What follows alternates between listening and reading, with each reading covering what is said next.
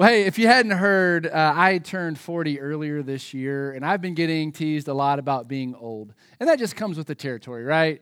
Uh, but this Christmas, I got a gift that I think confirmed that I'm old and old school at the same time. Old school is old and cool, right? And so I got this gift of a board game on Christmas that I was really excited about. But in a digital age, like who plays board games anymore, right? But our family loves playing board games. And when I got this board game, I was so pumped. I couldn't wait to, to, play it. I'd never played it before. I'd heard people talk about it, and I got it at my wife's family Christmas party. So I took it to my family's Christmas party the very next day, and I, I couldn't wait to play this game because I wanted to teach my kids how to play it. So I recruited my dad, my two brothers, and my brother in law to play this game with me. They hadn't played it either. But here's what you need to know about the five of us we are very competitive with one another trash talking, the whole nine yards. And so I thought, this will be great. I'm going to school these fools. I'm going to win. It's going to be a good Christmas. They thought the same thing. So we all agreed to play. None of us have played this game before. So we sit down, five competitive men, and the instructions. Now, here's what you need to know on that side of the family, there are 14 grandkids that range from 11 to 1, and it was five degrees outside. We couldn't send the children outside. So we knew we had a window of time. We told our wives 60 to 90 minutes. Give us 60 to 90 minutes. We'll be done and we'll, we'll re engage.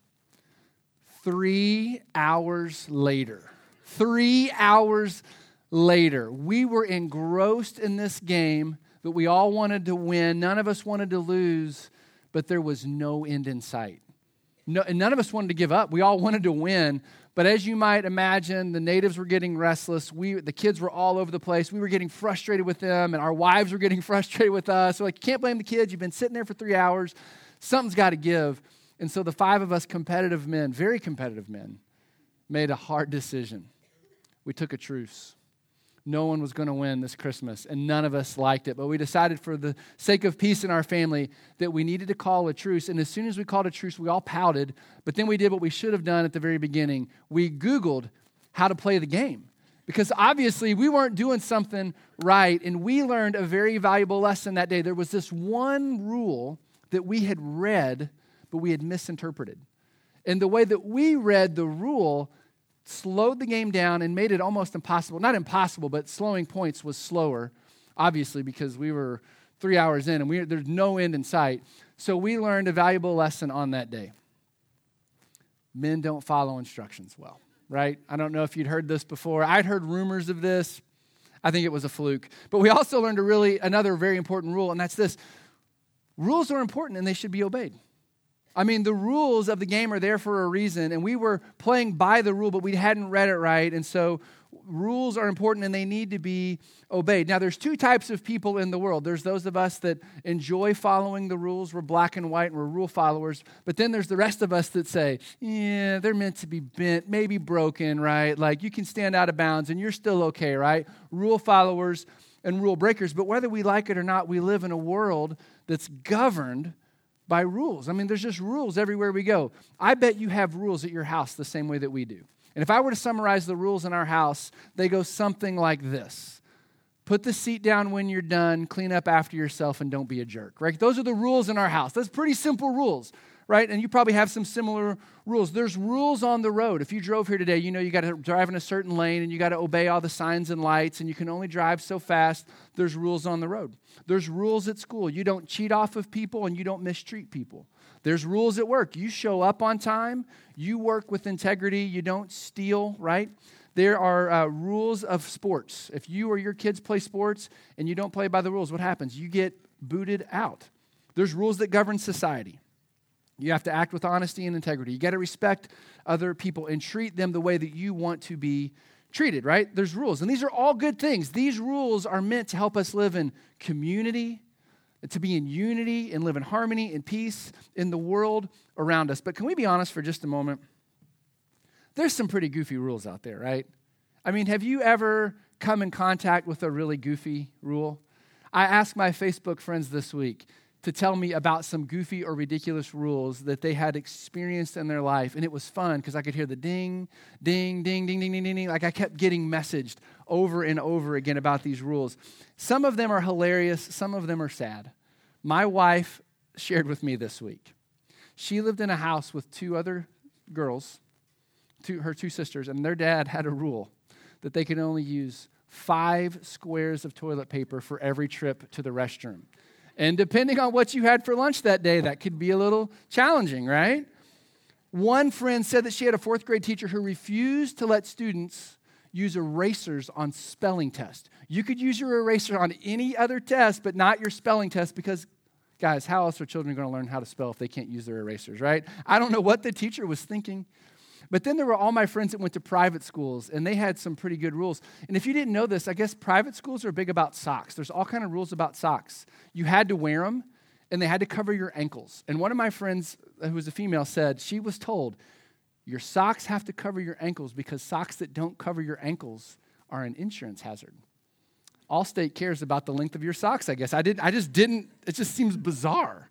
And my friend Sam Milligan, who attends First Service, he said he went to a school where they could not wear shorts unless it was forecasted to be 85 degrees or hotter, right? I mean, nothing teaches the children about the reality of hell than making them sweat in class. I mean, that is just, uh, it's just harsh. Now, those are funny, right? But there were a bunch of other rules that people shared. And this next group of rules that I share with you, they all had a theme, a common theme. They had to do with church and following Jesus and Christian schools. So, this next group of rules, maybe you can relate to some of them. Some of them said, I went to a church where men were not allowed to have facial hair and they had to keep their hair short. They couldn't have long hair.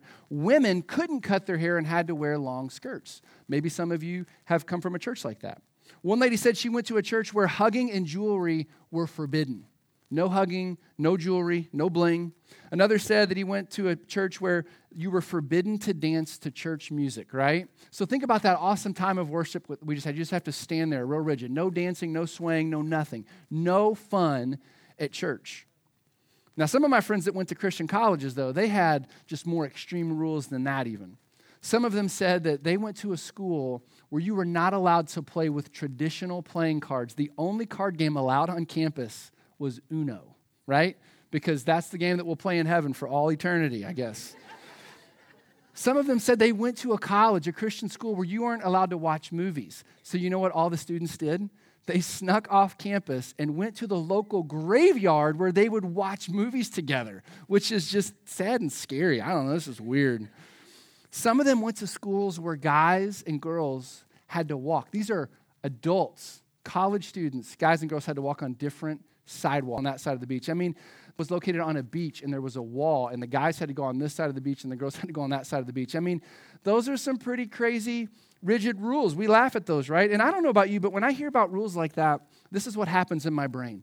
What, what why who what are you thinking? Like who came up with these rules? And then I step back and think, you know, I'm going to give them the benefit of the doubt. Whoever made all those rules, it was probably out of a desire to protect people, right? We want to protect people with our rules. But what happens is that protection ends up leading to control. And let's be honest, it's just not good to try to control people, especially, especially when it comes to experiencing what the church is and what Jesus is like. It's just not good to try to control people. So, we've been in this series for the last several weeks called Asking for a Friend, where we've been asking some tough questions that people have about who God is and what He's like. We've been trying to find answers to those questions from Scripture. And today, our question has to do with following Jesus. And so, if we're going to ask this question for a friend, I want to ask it like this What are the rules when it comes to following Jesus? What are the rules when it comes to following Jesus? Because clearly Christians across the board have different sets of rules depending on where you go to church and where you go to school. We've probably been exposed to some of those. And whether we want to admit it or not, as a church or as individuals, we all gravitate towards certain rules that make us feel good about ourselves and our relationship with God. But I think we got to step back and ask a question well, which rules are legit and which are made up? And how does Jesus really feel about these things? Because if he is who he says he is and he offers what he has to offer, sometimes our rules don't make him look very attractive at all. So, did Jesus say that men can't have facial hair? Did Jesus say that women had to wear long skirts? Did Jesus say you should never ever hug anyone? There's only one way to know, and that is by looking at what he taught. Now, interestingly, Jesus talked a lot about the rules. In fact, in the Gospel of Matthew, Matthew records a sermon. It's his most famous, it's Jesus' most famous sermon, the Sermon on the Mount, and it takes up three chapters of the Gospel of Matthew. That's like 10% of Matthew is this sermon, the Sermon on the Mount. And in this sermon, Jesus talks a lot about the rules when it comes to following him. In fact, Jesus starts this sermon off by letting everyone know what a stickler he is for the rules. He starts it off like this in Matthew 5 17. He says, Don't misunderstand why I have come. I did not come to abolish the law of Moses or the writings of the prophets. No, I've come to accomplish their purpose. I tell you the truth, until heaven and earth disappear, not even the smallest detail of God's law will disappear until its purpose is achieved. And so Jesus makes it clear look, I'm off Moses and the prophets. He's two rules. Now, when Jesus talks about the, the law of Moses and the prophets, he's talking about the part of the Old Testament that you and I know as the Old Testament. And in Jesus' day, the religious leaders had identified 613 rules or laws that good Jews were to obey and observe. Now, of those 613, 248 were positive commandments, like do this, do this, do this. They were phrased positively and 365 of them were negative commandments. Do not do this, do not do that. Now, I don't know about you, but 613, memorizing 613 of anything sounds like a challenge, doesn't it? But we're talking about rules and standards when it comes to following God. That's just, that's a lot. But not only was Jesus up to this challenge in this most famous sermon, he says, Let me tell you, you've heard that the law says this, but actually, I tell you this, he starts to raise the standard on many of these laws. He starts it like this in Matthew 5 21. He says, You have heard that our ancestors were told, You must not murder. If you commit murder, you are subject to judgment. But I say, if you are even angry with someone, you are subject to judgment. If you call someone an idiot, you are in danger of being brought before the court. If, and if you curse someone, you are in danger of the fires of hell. So Jesus says, You've heard it said that murder is bad. And we would be like, Yes, Jesus, murder's terrible. He says, Good. Well, I tell you that that time you were driving down the road and you called someone an idiot, uh oh.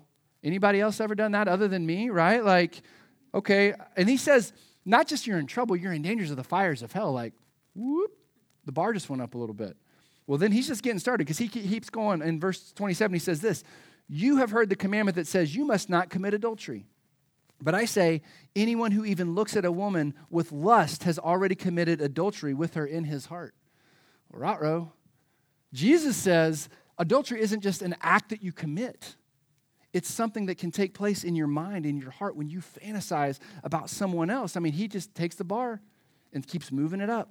And he keeps going. He says, You've heard the law that says a man can divorce his wife by merely giving her a written notice of divorce, but I say, that a man who divorces his wife, unless she has been unfaithful, causes her to commit adultery, and anyone who marries a divorced woman also commits adultery. And then he goes on and drops this little bomb. You have heard the law that says, Love your neighbor and hate your enemy, but I say, Love your enemies and pray for those who persecute you. I mean, he just keeps raising it up and raising it up and raising it up. And then, as if out, he ends this little pep talk with his disciples by saying this Watch out. Don't do your good deeds publicly to be admired by others, for you will lose your reward from your Father in heaven. So he spends all this time talking about what it is to be good. And then he says, Oh, and by the way, don't be good so other people can see you, because as soon as you're caught trying to be good for the sake of being good, you're bad. That's bad. Now, there's two responses that you can take to Jesus here. Those of us that are rule followers say, You tell them, Jesus. You tell them how sinful and awful and terrible they are. You let them have it.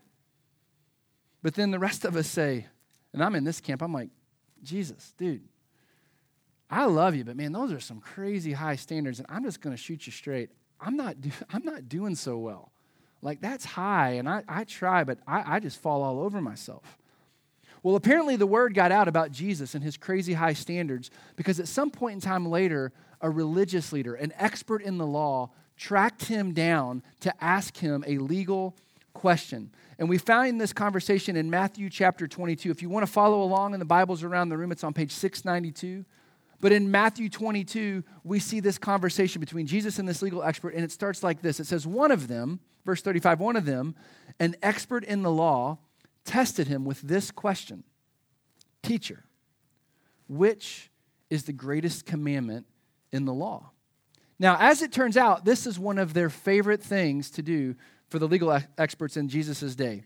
They would like to take all 613 laws, they'd put them all out on the table, and they would debate about which one was the most important, the greatest.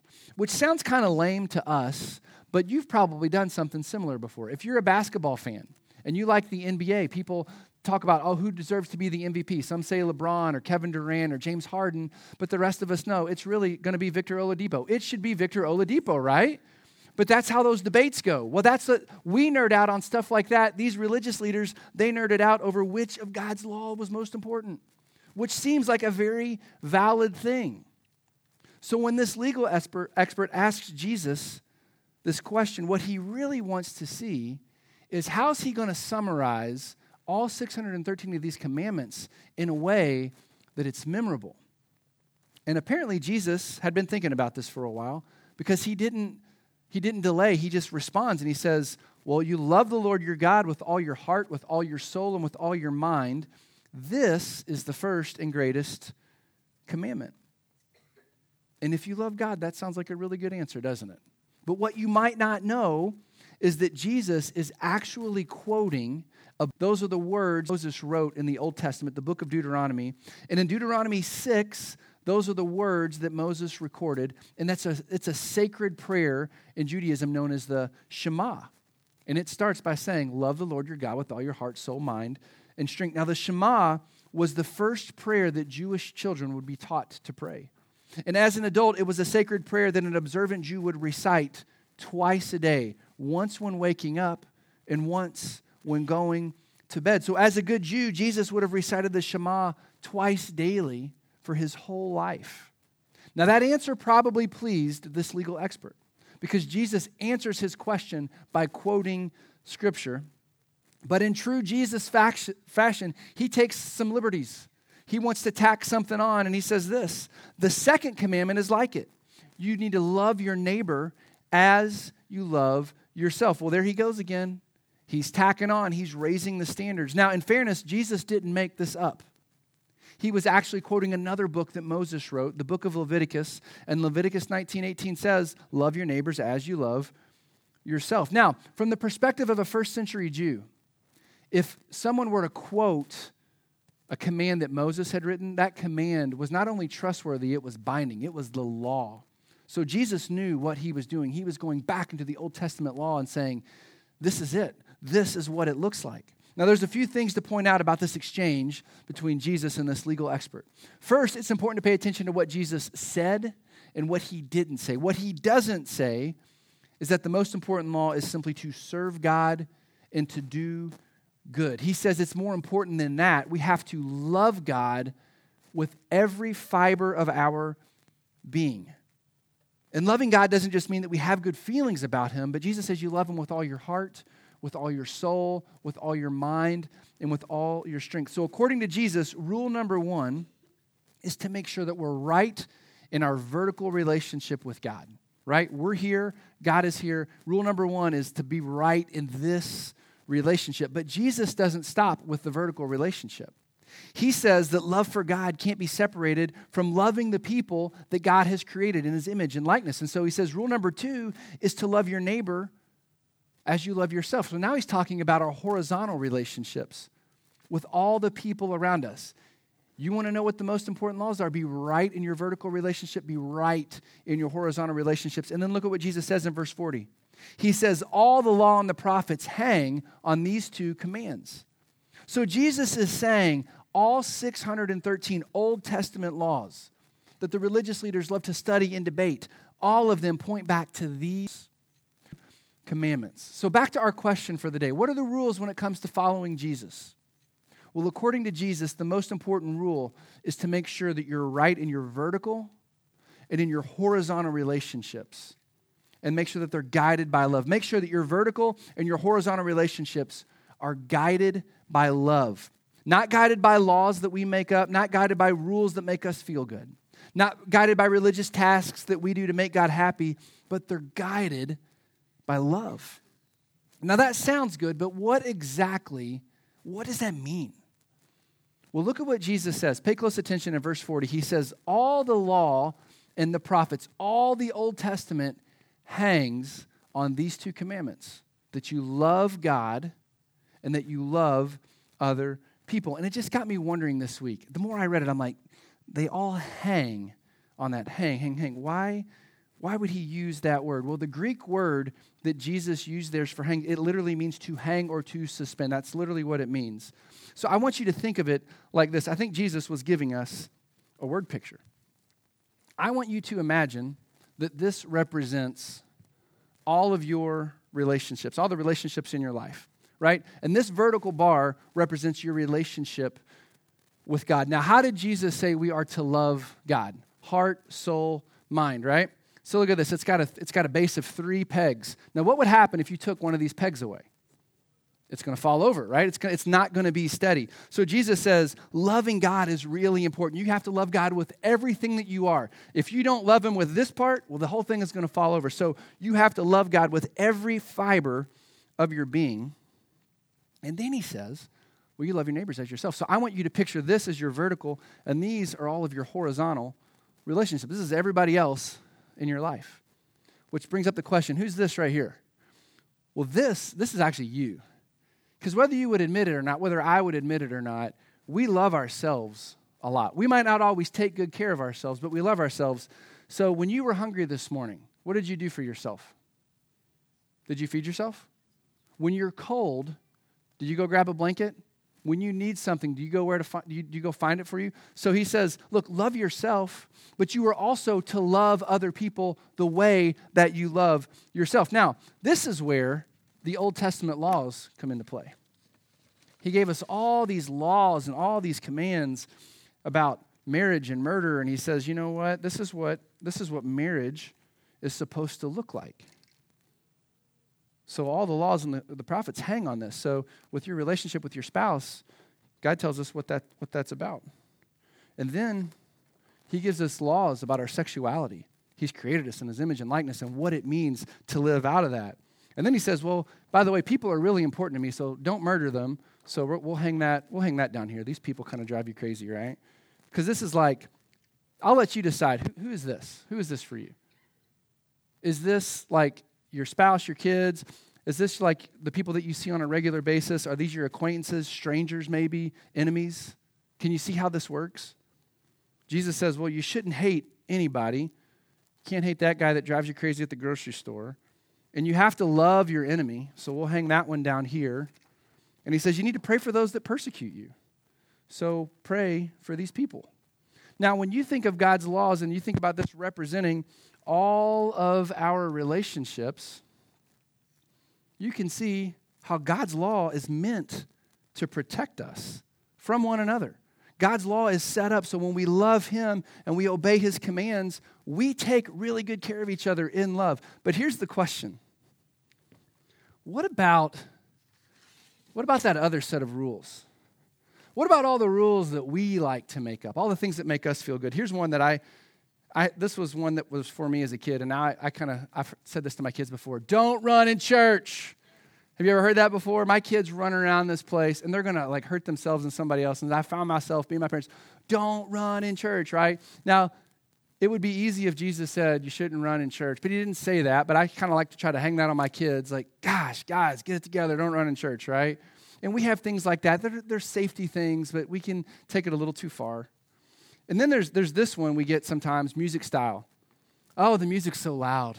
Oh, I wish the music were softer. We need more hymns. We got, a, uh, we got somebody anonymously told us that we were, we were probably playing too much music on Sunday morning. Thought that's interesting. We're not singing to you, we're singing to the God of the universe, but okay, whatever. So we try to hang that on people, right? I don't, people get confused. So we hang that on people. Oh, music style. Social class.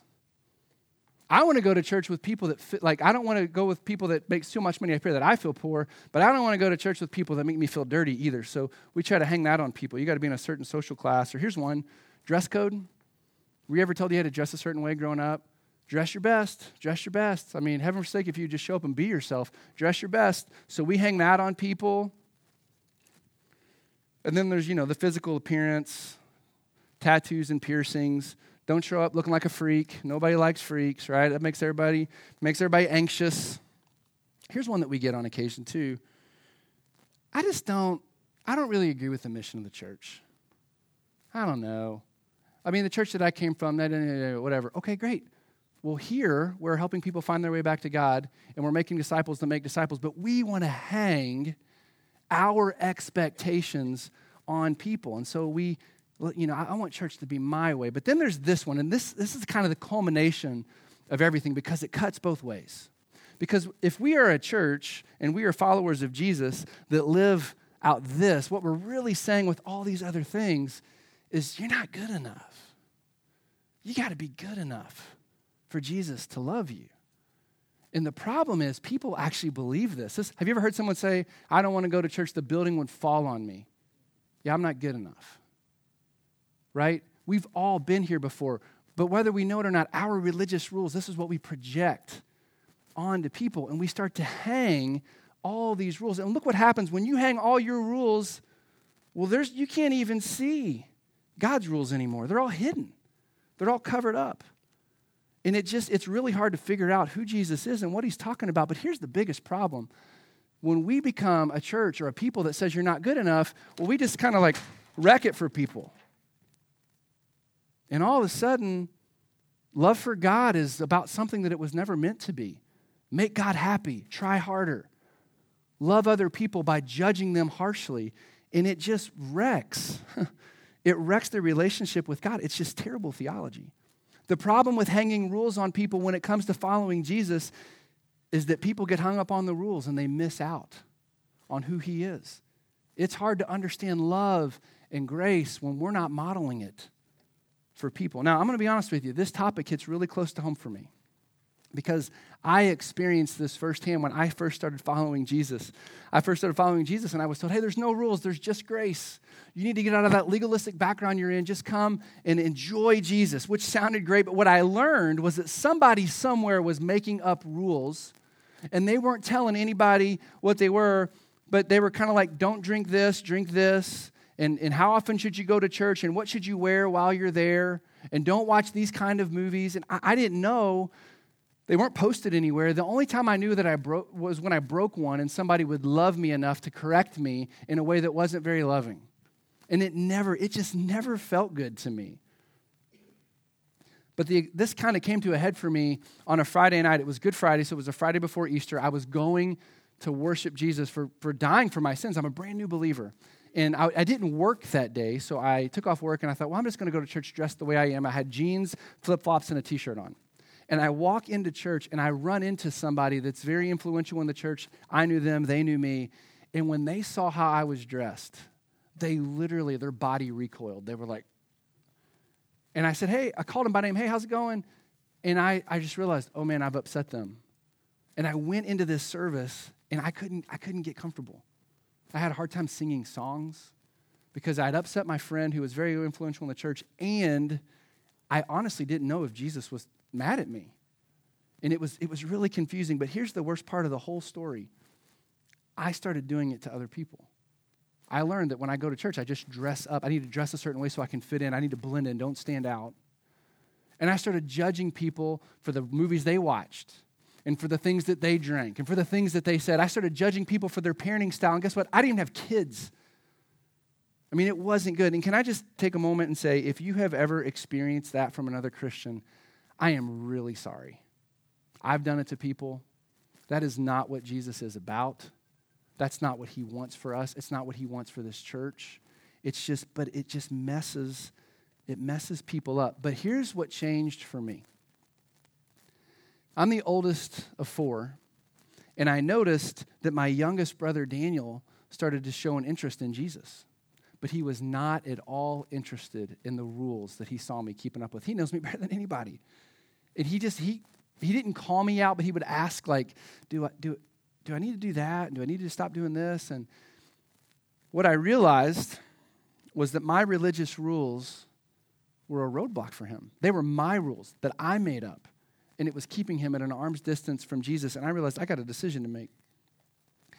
I could be a religious jerk and operate by a bunch of rules that make me feel good but keep him at a distance, or I could start listening to what Jesus said loving the Lord, my God, with all my heart, soul, mind, and strength, loving other people the way that I loved myself. And when I thought about it being my brother, guess what? I thought, well, that's a no brainer. He's worth it. And so I have been on a path of recovery ever since. And let's be honest, sometimes it's easier to live by the law instead of by love, right? The law is rigid, it's black and white, it makes sense. You know where the out of bounds line are. And love is just, love is messy. Paul Waddell says, love doesn't sound so dangerous until you've tried it.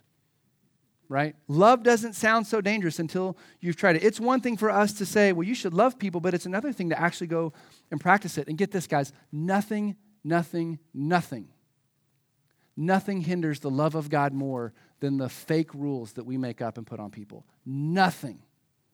Nothing will keep people further from God. And it is no secret that love is messy. You just need to ask Jesus. Because Jesus loved his heavenly Father with every fiber of his being, and his love was evidenced in his obedience to God. And the Apostle Paul says this he was obedient to death, even death on a cross. He loved God so much that he was obedient to his command to die for the sins of the world. Which, what does that say about his love for all of his horizontal relationships. And as he hung on that cross, he was expressing his love for all humanity. And the Apostle Paul, listen to this. He says, Christ redeemed us from the curse of the law by becoming a curse for us. For it is written, Cursed is everyone who is hung on a tree. Well, isn't that an interesting word to use? Jesus says all the law and the prophets hang on loving God and loving people. And he hung on a cross to lead the way to say, This this is what I'm about. You want to know the rules when it comes to following me. Let all your rules go and love other people in a way that doesn't make sense. Now, I don't know where you're at on your journey. You might be overchurched and beat up and bruised. You might be confused about the rules. Can I just say, we're really glad that you're here. And I'm happy to sit and talk about some of the rules that you think might be rules that aren't really rules. But we want to help you get on mission with us, help people find their way back to God through Jesus. Or maybe you're coming and you've been curious for a while, you've got a Christian friend that you think is really weird, but you're drawn to Jesus and you're you don't know what the rules are. Hey, look, I'd love to sit and chat with you about that, but just know it's guided by love. His rules are guided by love, not by rigid expectations. Jesus isn't trying to keep anybody out of heaven. He wants us to love people out of their life and into a life with Him. Would you pray with me? Jesus, I love you, and I am so thankful that when it comes to this, you've modeled it in a way that no one can argue with.